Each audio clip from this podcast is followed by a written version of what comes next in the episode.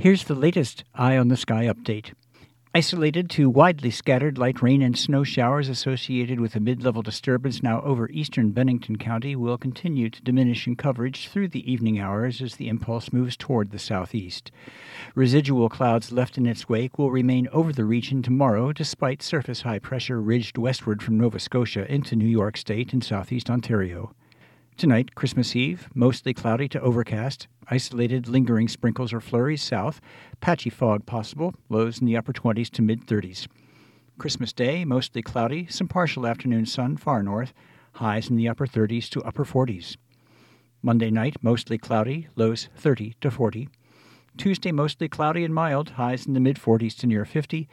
Light variable winds through this period except south 5 to 15 miles per hour in the Champlain Valley. I'm meteorologist Steve Maleski with an eye on the sky.